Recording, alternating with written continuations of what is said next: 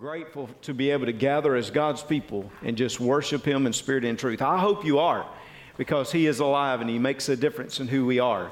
And I want to share with you a message this morning. I hope that will be a, an encouragement and a challenge to us as a people, especially those of us who have found success in life, those of us who have experienced some good times and maybe experiencing some very blessed times in our lives.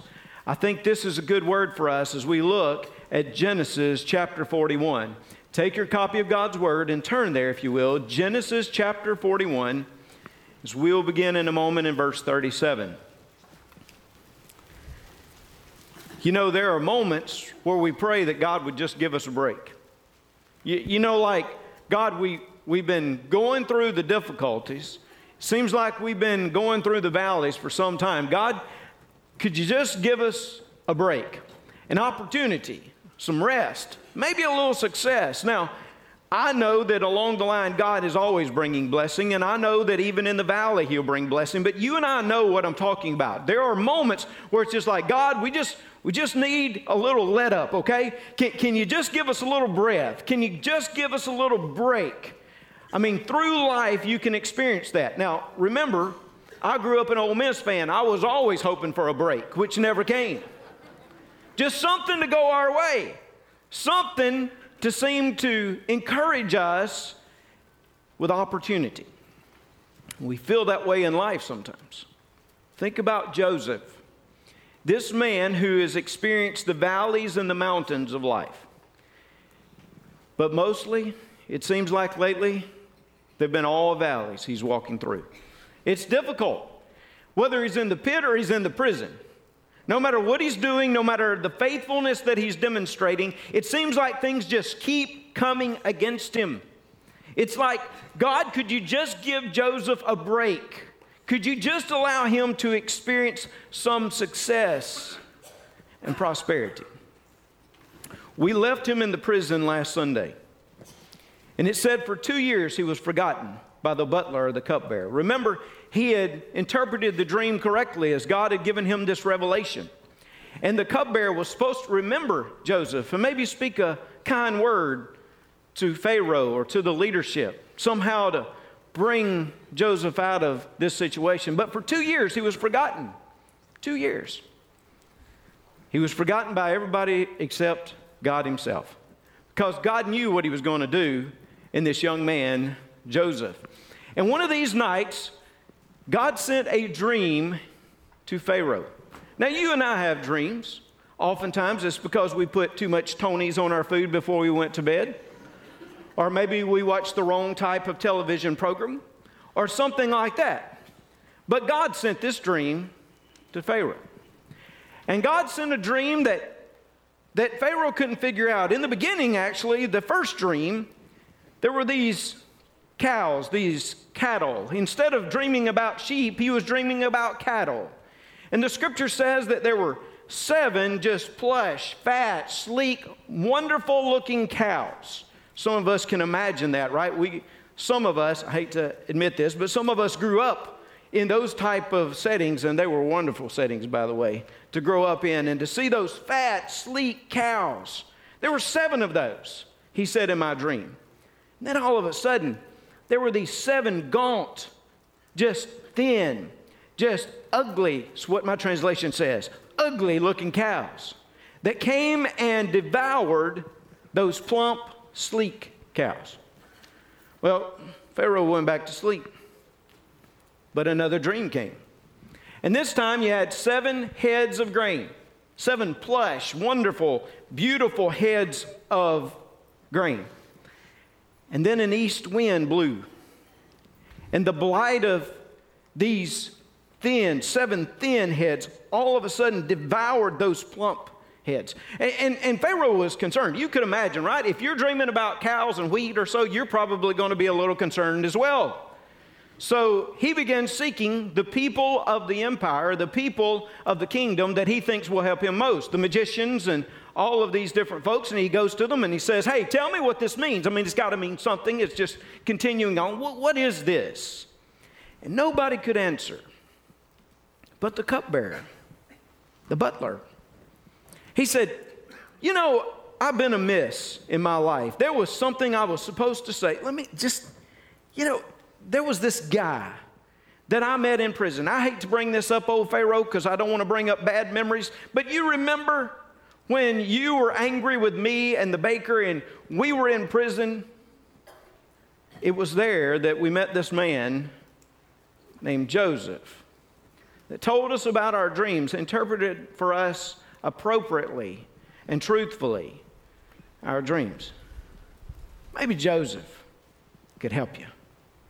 Big break. The name Joseph finally is uttered in the court of Pharaoh. And thus Pharaoh says, Bring this man.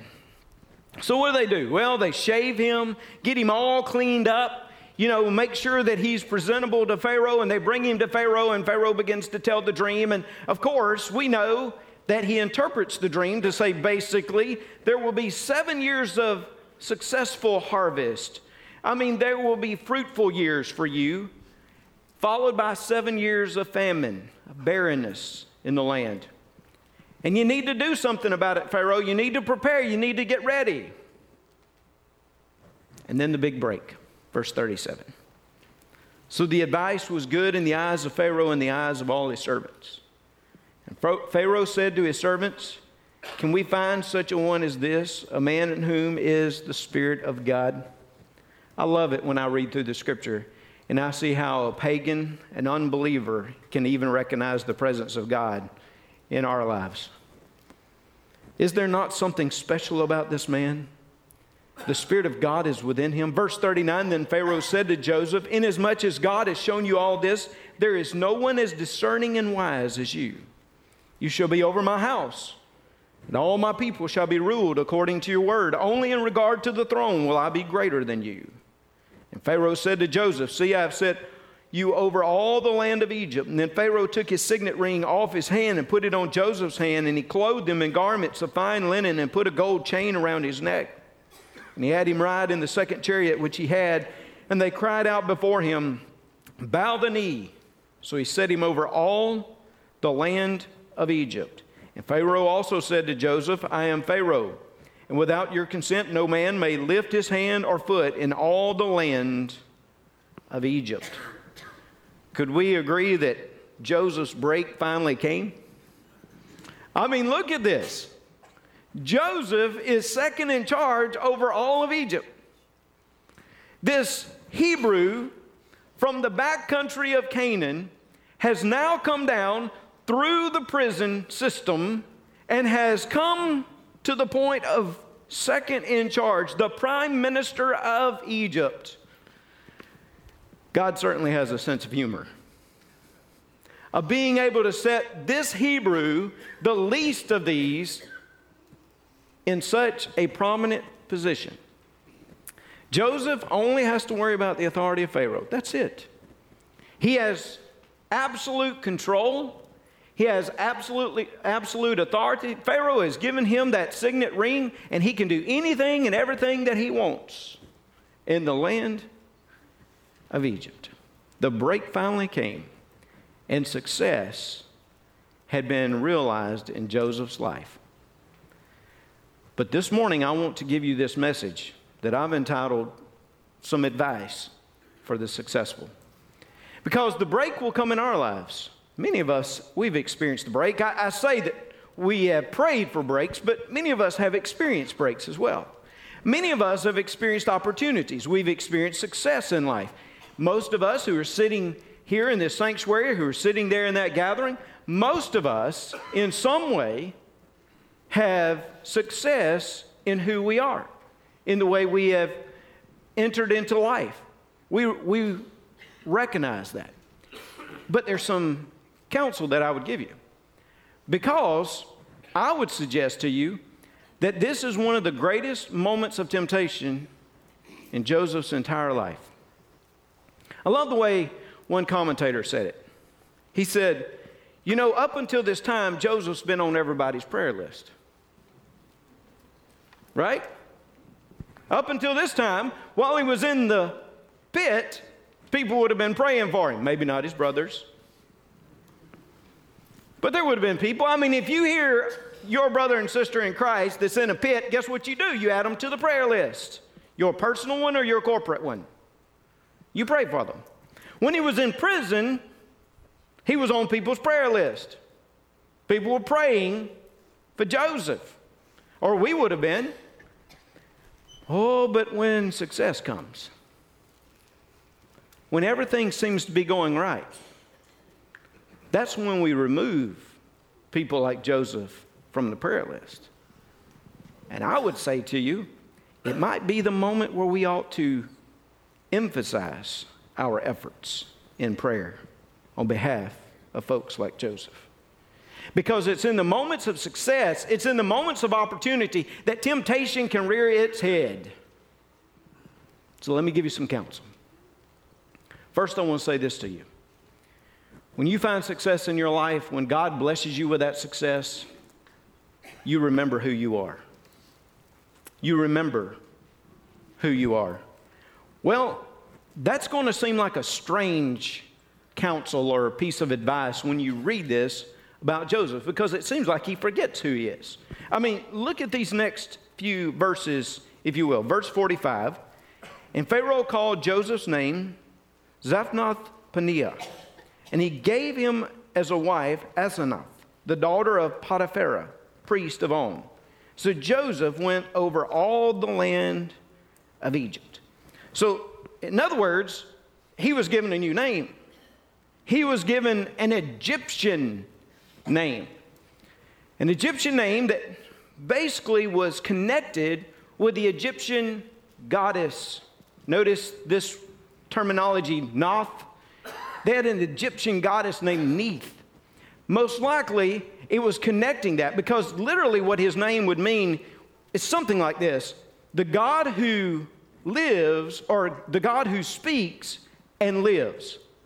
So, in other words, Pharaoh was recognizing within Joseph that there was something divine, and maybe he was even attributing to him deity. He was saying, This is the God who lives and speaks.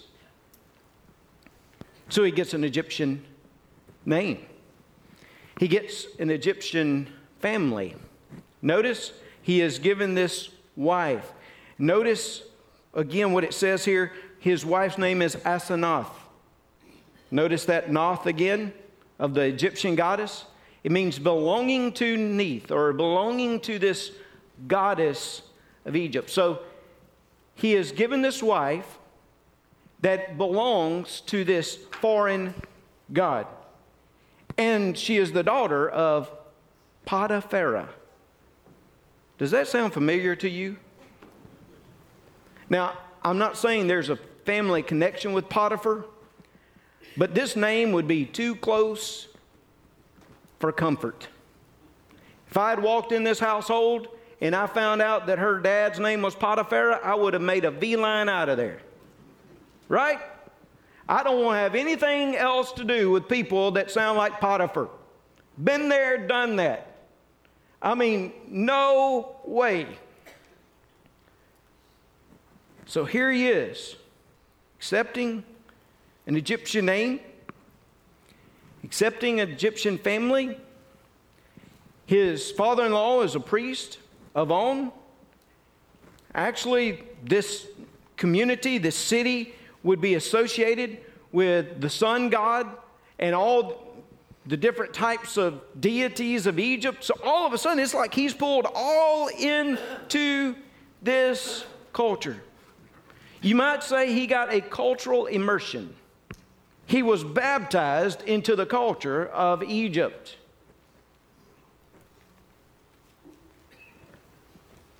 But as I study his life, and as I see Joseph and who he is, I recognize that he never really forgot who he was.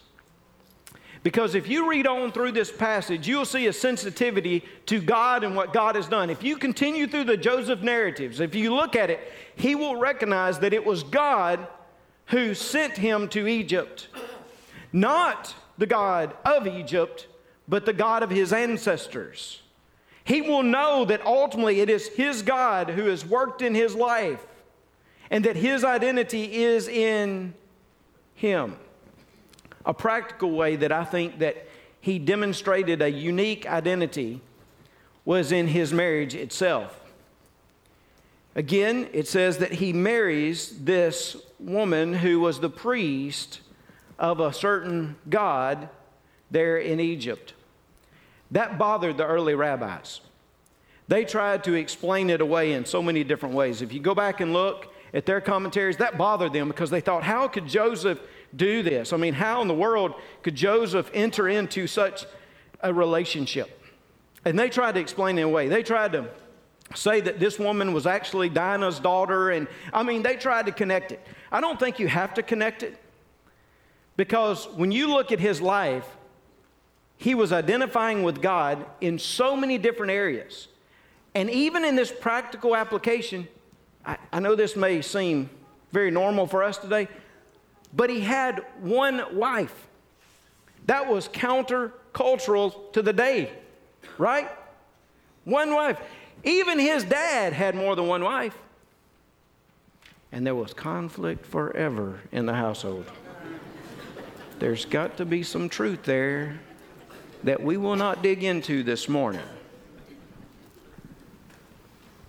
But he had one wife, a one man, one wife type of relationship, which went against culture, which went against what the Egyptians would say, well, even what his dad might tell him. And the sensitivity to God that he knew again that his God, Pharaoh might attribute it to the Egyptian God. Joseph knew better. He attributed his rise to the God of his ancestors, to the God of Abraham, Isaac, and Jacob. He understood that it was Yahweh God, the God of Israel, who was also the God of Egypt. He understood that the God that he called Yahweh was not restricted by geographical boundaries, but that his God was the God over, over all territories. He remembered who he was, and he still remained separated in his devotion to Yahweh God and in his devotion to his family as he took this one wife. He might have put the clothes of Egypt on, but he did not accept the values or the worldviews of Egypt. And I want you to hear this this morning that some of you are blessed beyond measure. God has given you success in your business life, He has given you success in your vocation. And you may have taken on the clothes of Egypt. But I want to say to you remember who you are and do not, do not, do not take on the worldview, the character, and the values of Egypt. It is so tempting, isn't it? I mean, those of us, we remember as we've grown and God has blessed us and given us more influence and more territory, it is so difficult to remain who you are and to keep your identity in Christ when all of the world seems to be coming at you and encouraging you to do other things. The greater you grow in business, there will be more temptation for you to go to those parties and do those things that just are not acceptable. There'll be more opportunities for you to give on some of your well, some of your values so that you can move the company forward. There would be moments where you could push aside where you've come from and allow pride to consume who you are. I always have to remind myself because I can have a little pride issue. My, did I say that out loud? I didn't mean. I know none of you have that. None of you. But I, I can have a pride issue. The greater the opportunity, the greater the territory, the more careful I have to be to remember who I am. I love pastoring Temple Baptist Church. Somebody asked me yesterday, it was a visitor who was here, who was going to speak for the regroup conference, and they said, Do you like it here? I said, I love it. I love it. I love being where I am. But I have to be careful about the temptation that comes with the influence and the territory that God has given me. Because you know what can happen in all our lives? We can buy into other people's identities and do other things.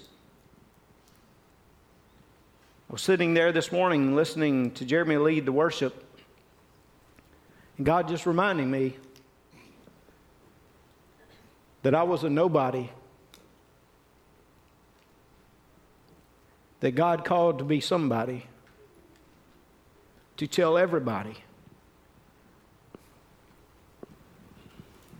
about the one and only, about the somebody that makes a difference in people's hearts and lives. And no matter where we get in life, you and I must never forget our identity. Our identity in Christ. Your identity is not found in your work. Your identity is not found in your business. Your identity is not found in this world. Your identity is in Jesus Christ, and that should carry over in everything that you do and everything that you say. You may wear the clothes of Egypt, but do not embrace the values of Egypt. Joseph continued to seek the one true God. Remember who you are. Your parents may have told you this as well. Remember whose you are. Remember who you are, your identity. Who are you? Joseph always remained humble before the Lord, and he sought him but he also remembered whose he was and the task that he was called to be about. If you continue on, it says Joseph was 30 years old when he stood before Pharaoh, king of Egypt. And Joseph went out from the presence of Pharaoh and went through all the land of Egypt. Now, in the seven plentiful years, that word plentiful can also mean like fistful, like you couldn't get any more abundance or blessing. It says, in those seven fistful years or plentiful years, the ground brought forth abundantly. And so he gathered up all the food of the seven years which were in the land of Egypt, and laid up the food in the cities. He laid up in every city the food of the fields which surrounded them. Joseph gathered very much grain as the sand of the sea until he stopped counting, for it was immeasurable. He remembered whose he was, that he had been put in this position by God. Okay? Don't miss that. We talk about breaks, but God was the one who had ordained this moment. God was the one who put him in this position, in this place. And he knew it was God who had called him to this task. Man, to get successful, to find yourself with all these opportunities, it is so easy just to kind of coast, isn't it? So easy just not to fulfill what you're supposed to do. I mean, you're at the top. Joseph, he remembered whose he was. And he remembered he had a task before God. Remember, as we've looked through this Joseph narrative, there have been many moments where it would say that he would serve Potiphar or he would serve in the prison. And that word serve, as I told you, was like this it was like this worship service. It, it was used to d- define ministry. So, in other words, when he was in when he was in Potiphar's house, when he was in the prison, he felt like his work was worship, that he was to answer to the one true God above. And he was God's, and he was about God's task. Now, he's about God's task again. And this time, he's got to take care of all this produce and all of this abundance, and he, he's got to make sure that he is storing things appropriately. He had designated cities. He had to fulfill his job. You see, when you remember whose you are, you can, you can work on his behalf. Even when you have a even when you have a boss like Pharaoh, some of you got some bosses like Pharaoh, Potiphar, no raising hands. Don't do that. That's ugly.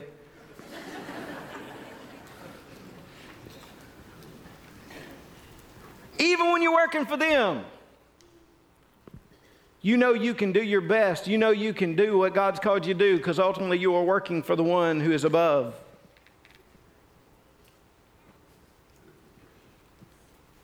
He took all of this abundance and he managed it. Oh, where did he get the management skills? in Potiphar's house and in the prison. That's where he had gotten his management skills. 13 years. Let that sink in for a moment. 13 years, God left him in this Management 101 class. 13 years to get him ready. And what is he doing now? The same thing he's always done being that good steward, the overseer, because God prepared him, God got him ready.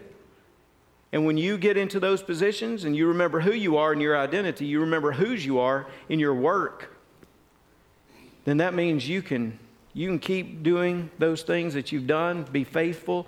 Even when you have success in your life, you still got to take care of the little stuff, right? Don't forget it. So remember who you are and remember whose you are. And this almost goes without saying, but I did want to just break it out just a little more. Remember who He is. You remember who you are and you remember whose you are. You belong to Him. But then think for a moment. Stop and think about who He is. Remember who He is. Verse 50 And to Joseph were born two sons before the years of famine came, whom Asenath, the daughter of Potiphar, priest of On, bore to him. Joseph called the name of the firstborn Manasseh. For God has made me forget all my toil and all my father's house. Man, I love this. I could just I could just sit right here and preach for a while, and you know that, don't you? oh man, this is awesome. He has a child. His name is Manasseh. There probably were moments where he wondered if he would ever have any descendants because he wasn't sure he would ever have much more of a life. There were moments where he thought he would die immediately. There were moments where he thought he would spend the rest of his time in prison, forgotten. But now God has brought forth a child. So he names this child Manasseh. And every name in the Old Testament and even in the New Testament, every name has some type of significance. And here the scripture gives it to us clearly so that we can understand. Manasseh means to forget. To forget. In the Hebrew construction, in the tense itself, it is something that is intensive. In other words, it is an intensive type of forgetting. Manasseh. And he says, I named him to forget. Because God, I got to think about God just a moment. Because God has made me forget all of these things that have gone on in my life over these last 13 plus years. Now, did he forget mentally? No, he still remembered those things. I mean, mentally, he remembered them. He's going to recall them later on as you look at it. And, and you and I, when we have moments of hurt, it is hard to put those things away, right? And mentally, it's still there.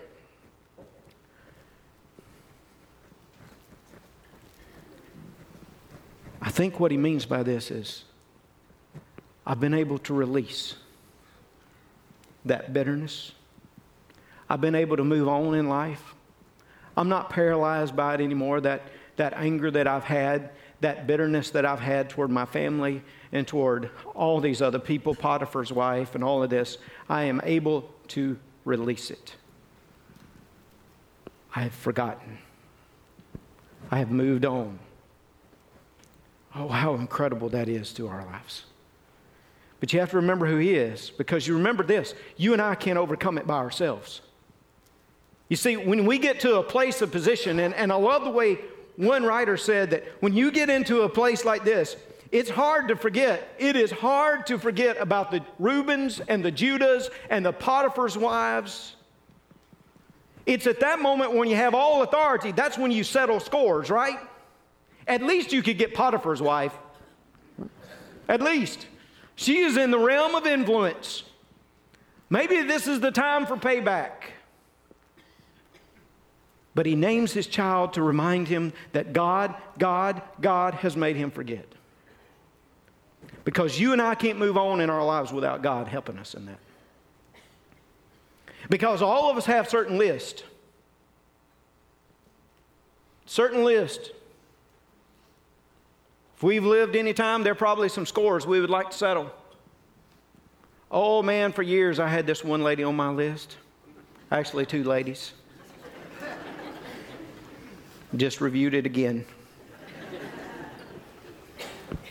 Who just, I mean, just could get to me, who could just drive me up the wall. One in particular that told me one day and Wednesday night before prayer meeting that I was the worst pastor that she had ever met. I had them on my list. I mean, I just, I just, I almost had to refrain because I was praying God's wrath upon I did not know I did, but I was wanting to.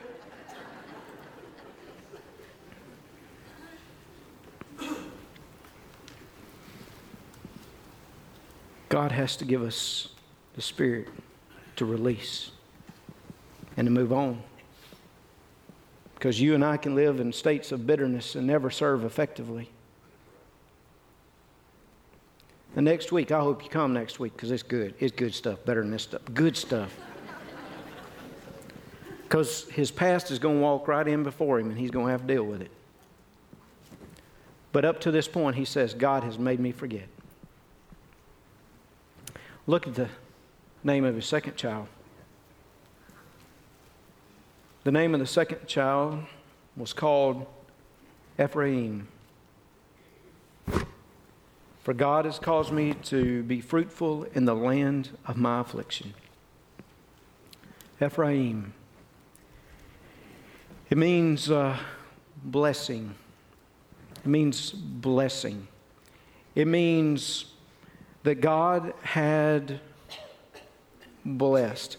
And what I like about this, I mean, when I say blessing, it's this idea of fruitfulness, okay? Ephraim, fruitful, blessed. Uh, give you a little Hebrew lesson. When you see that I am at the end, it's kind of like the S in English for us. Usually it means plural. So it means like blessings or fruitfulness. It means twice blessed. Now, certainly he was twice blessed with kids, but it was more that. It was like, hey, God has blessed me. I am so grateful. God has blessed me. He has blessed me in this situation. He remembered who he who God was, right? He remembered who he was in his identity. He remembered whose he was and the way he was supposed to carry out his task, but he never forgot who God was. Because all good gifts come down from the Father above. Every good gift. Everything you and I have is from God, and we are more than doubly blessed. He said, I have been blessed. Most of us would have talked about the 13 years that were so difficult for us. But all Joseph could see was the blessing. And you and I need to look past the 13 years of prison and pit, and we need to look at the blessing of it all. Superabundance.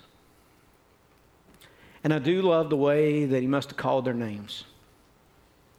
And every time he called their names, it was a public testimony. Manasseh, come on in. Your mama's got food cooked. Manasseh, oh yeah. I was supposed to forget. And God's given me the power to forget about that bitterness that I had. Ephraim, put that Xbox down now. Get down here. Oh, yeah, I'm doubly blessed when I hear his name. And there was a public testimony for everybody else. Because when they heard those names, it was as Joseph was saying to them, Hey, I've forgotten all that stuff. Put it, put it in the past.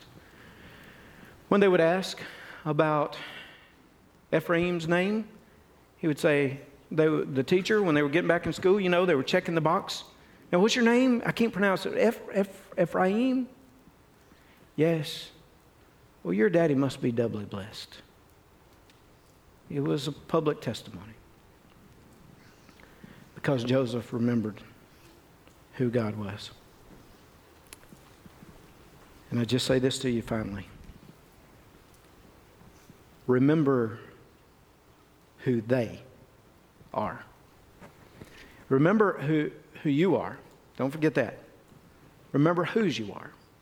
Remember who He is. And then remember who they are. Who's they? Well, you know, a lot of times they'll tell you when you find success, don't forget the little people. Don't forget the other folks out there. I would just say to you, when you find success and God has blessed you, you don't forget the other people that are out there. Anybody. Don't forget them. Because this is what's awesome, the way God works. Verse 53 Then the seven years of plenty, which were in the land of Egypt, ended, and the seven years of famine began to come, as Joseph had said. The famine was in all the lands, but in all the land of Egypt there was bread. So when all the land of Egypt was famished, and the people cried out to Pharaoh for bread, then Pharaoh said to all the Egyptians, Go to Joseph, whatever he says to you, do. The famine was over all the face of the earth, and Joseph opened all the storehouses and sold to the Egyptians. And the famine became severe in the land of Egypt, so all countries came to Joseph in Egypt to buy grain because the famine was severe in all lands. Joseph took the blessing that he had, the blessing that he had been given, and the blessing of Egypt, and he used it responsibly to help others. Well, obviously, the Egyptians but it says all lands. You see how generous he was? And when you and I are blessed with success and blessing, we shouldn't forget about all who need help, all who need encouragement, all who need blessing in their lives as well. Because God has blessed you, not just to bless you, but He has blessed you to bless others. I'm convinced of that. He's blessed me to bless others. So don't forget who they are the people who need the help most, the people who need encouragement and blessing in their lives. Because it is from the family of Abraham, it is from the family of Joseph that ultimately all the earth receives sustenance and blessing. Right? Through the one we call Jesus Christ. Jesus Christ. Because what is God doing? Well, He is writing that redemption story. Even in the book of Genesis, He was thinking about you and He was thinking about me. And He knew that we needed salvation from the sin that had entangled us and enslaved us. So God worked it all out and brought Jesus to be the blessing for all the lands. And today, all nations can come for that sustenance, that substance, if they'll only have faith and trust in Jesus Christ. Let's pray together. Father, thank you for giving us very practical counsel. Thank you for giving us blessing beyond measure. And God, I pray this morning God, I pray this morning